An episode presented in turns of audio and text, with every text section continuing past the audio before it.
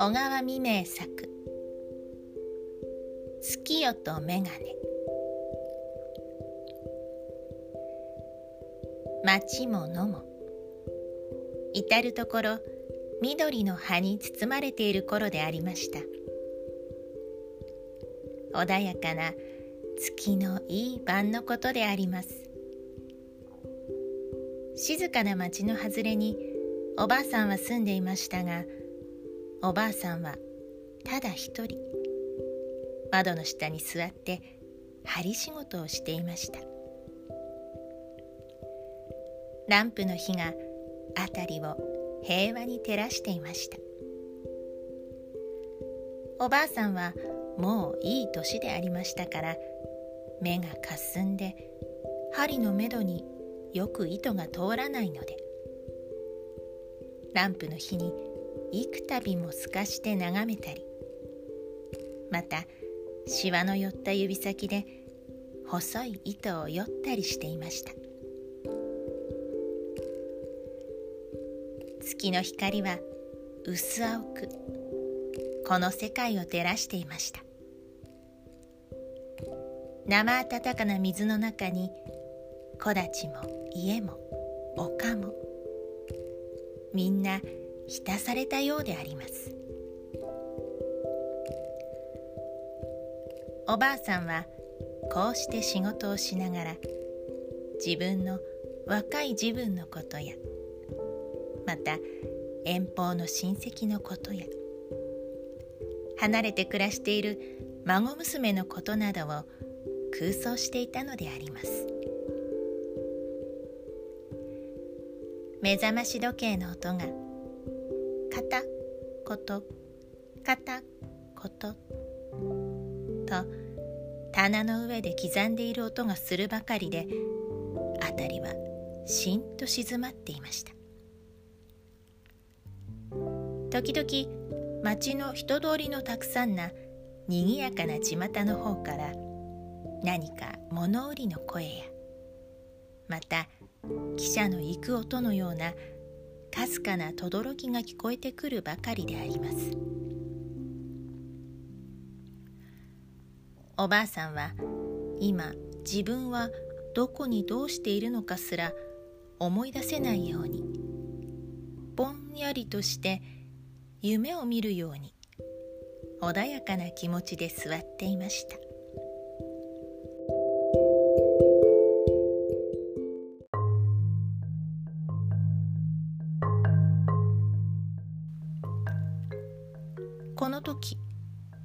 外の戸をコトコト叩く音がしました。おばあさんはだいぶ遠くなった耳をその音のする方に傾けました。今自分誰も訪ねてくるはずがないからです。きっとこれは風の音だろうと思いました。風はこうしてあてもなく野原や町を通るのであります。すると今度はすぐ窓の下に小さな足音がしました。おばあさんはいつもに似ずそれを聞きつけました。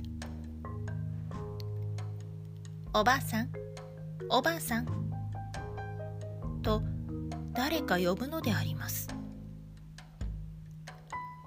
おばあさんは最初は自分の耳のせいではないかと思いました。そして手を動かすのをやめていました。おばあさん窓を開けてください。とまた誰か言いました。おばあさんは誰がそう言うのだろうと思って立って窓の戸を開けました。外は青白い月の光が辺りを昼間のように明るく照らしているのであります。窓の下には背のあまり高くない男が立って上を向いていました。男は黒い眼鏡をかけてひげがありました。私はお前さんを知らないが誰ですか？とおばあさんは言いました。おばあさんは見知らない男の顔を見てこの人はどこか家を間違えて訪ねてきたのではないかと思いました。私はメガネ売りです。いろいろなメガネをたくさん持っています。この町へは初めてですが実に気持ちのいい綺麗な町です。今夜は月がいいからこうして売って歩くのです。とその男は言いました。おばあさんは目がかすんでよく針のめどに糸が通らないで困っていた矢先でありましたから私の目に合うようなよく見える眼鏡はありますかい？とおばあさんは尋ねました。男は手にぶら下げていた箱の蓋を開きました。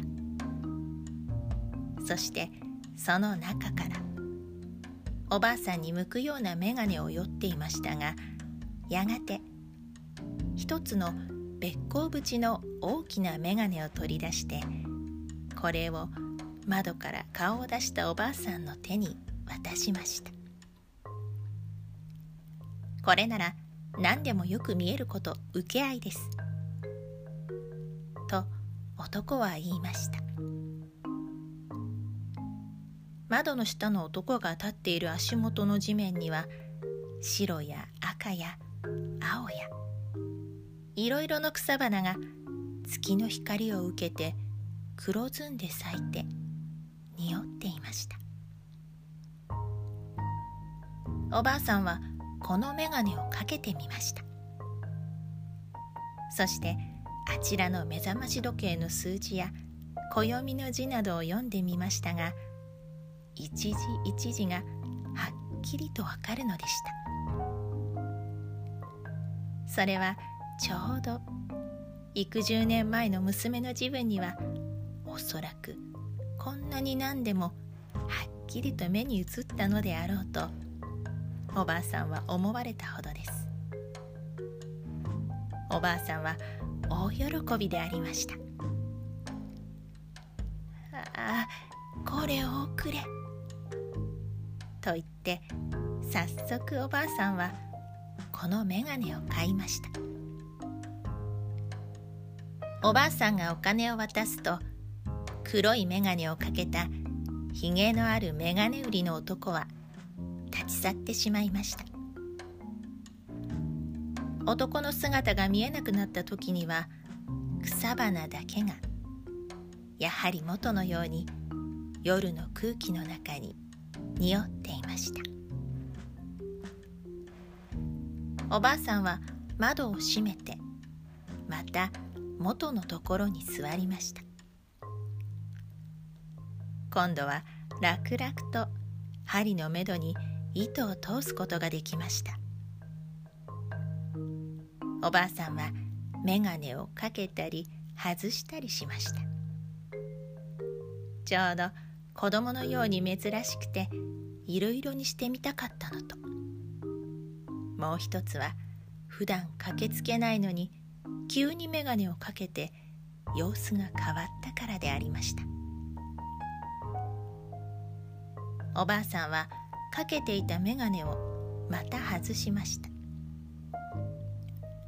それを棚の上の目覚まし時計のそばに乗せてもう時刻もだいぶ遅いから休もうと仕事を片付けにかかりました。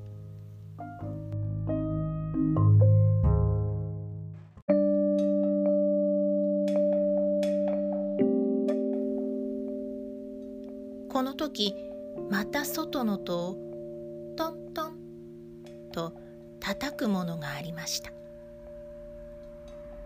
おばあさんは耳を傾けました。なんという不思議な番だろう。また誰か来たようだ。もうこんなに。とおばあさんは言って時計を見ますと外は月の光に明るいけれど時刻はもうだいぶ更けていました。おばあさんは立ち上がって入り口の方に行きました。小さな手で叩くと見えてトントンという可愛らしい音がしていたのであります。こんなに遅くなってから。とおばあさんは口の内で言いながら戸を開けてみました。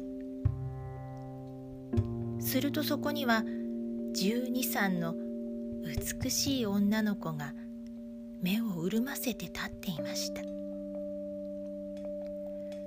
どこの子か知らないがどうしてこんな遅くに訪ねてきました？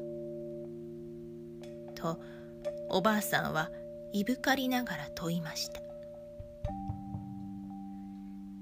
私は町の香水製造場に雇われています。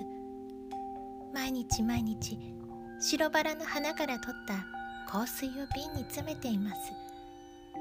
そして夜遅く家に帰ります。今夜も働いて一人ぶらぶら月がいいので歩いてきますと石につまずいて指をこんなに傷つけてしまいました。私は痛くて痛くて我慢ができないのです。血が出て止まりません。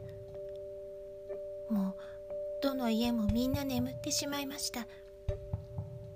この家の前を通るとまだおばあさんが起きておいでなさいます。私はおばあさんがご親切な優しいいい方だということを知っています。それでつい戸を叩く気になったのであります。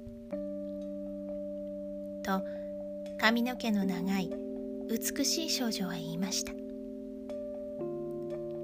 おばあさんはいい香水の匂いが少女の体に染みていると見えてこうして話している間にプンプンと鼻に来るのを感じました。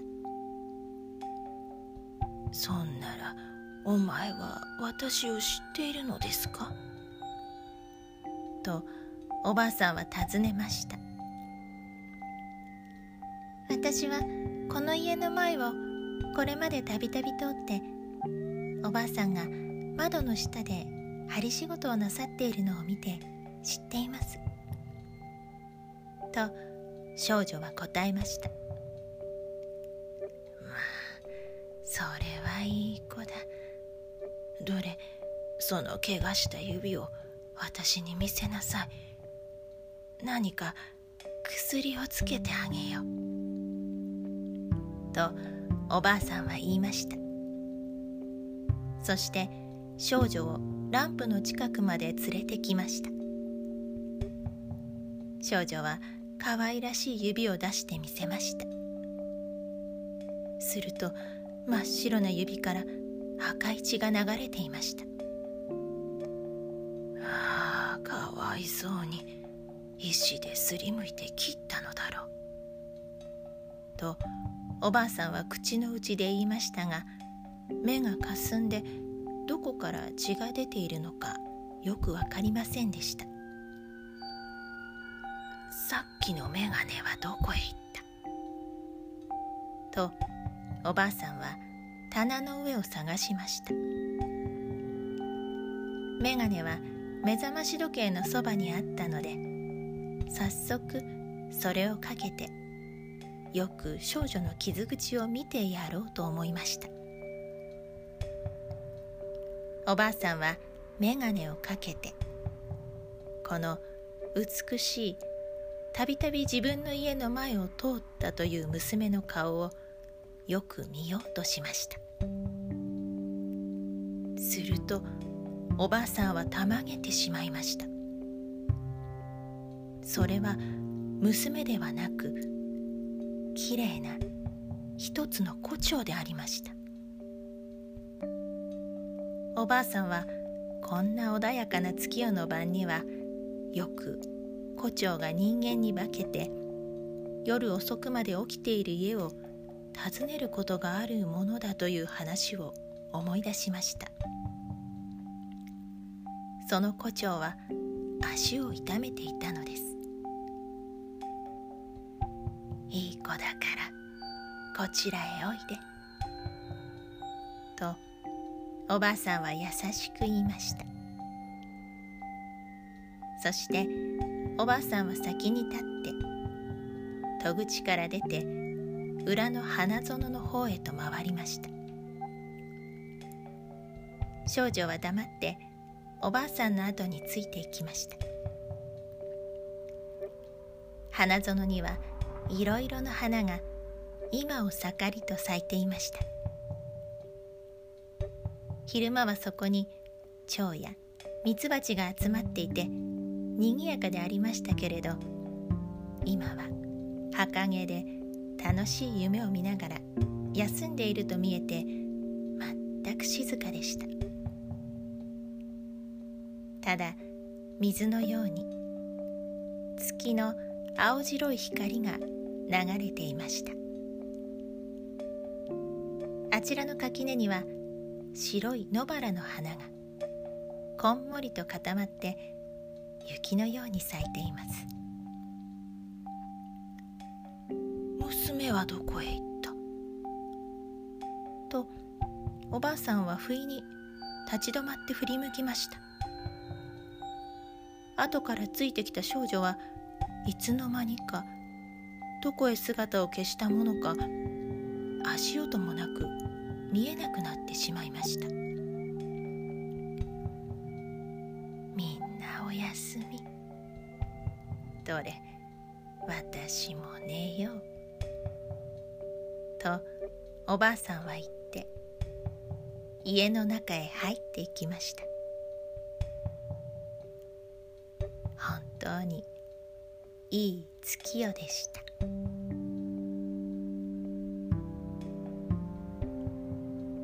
小川未明作。月夜と眼鏡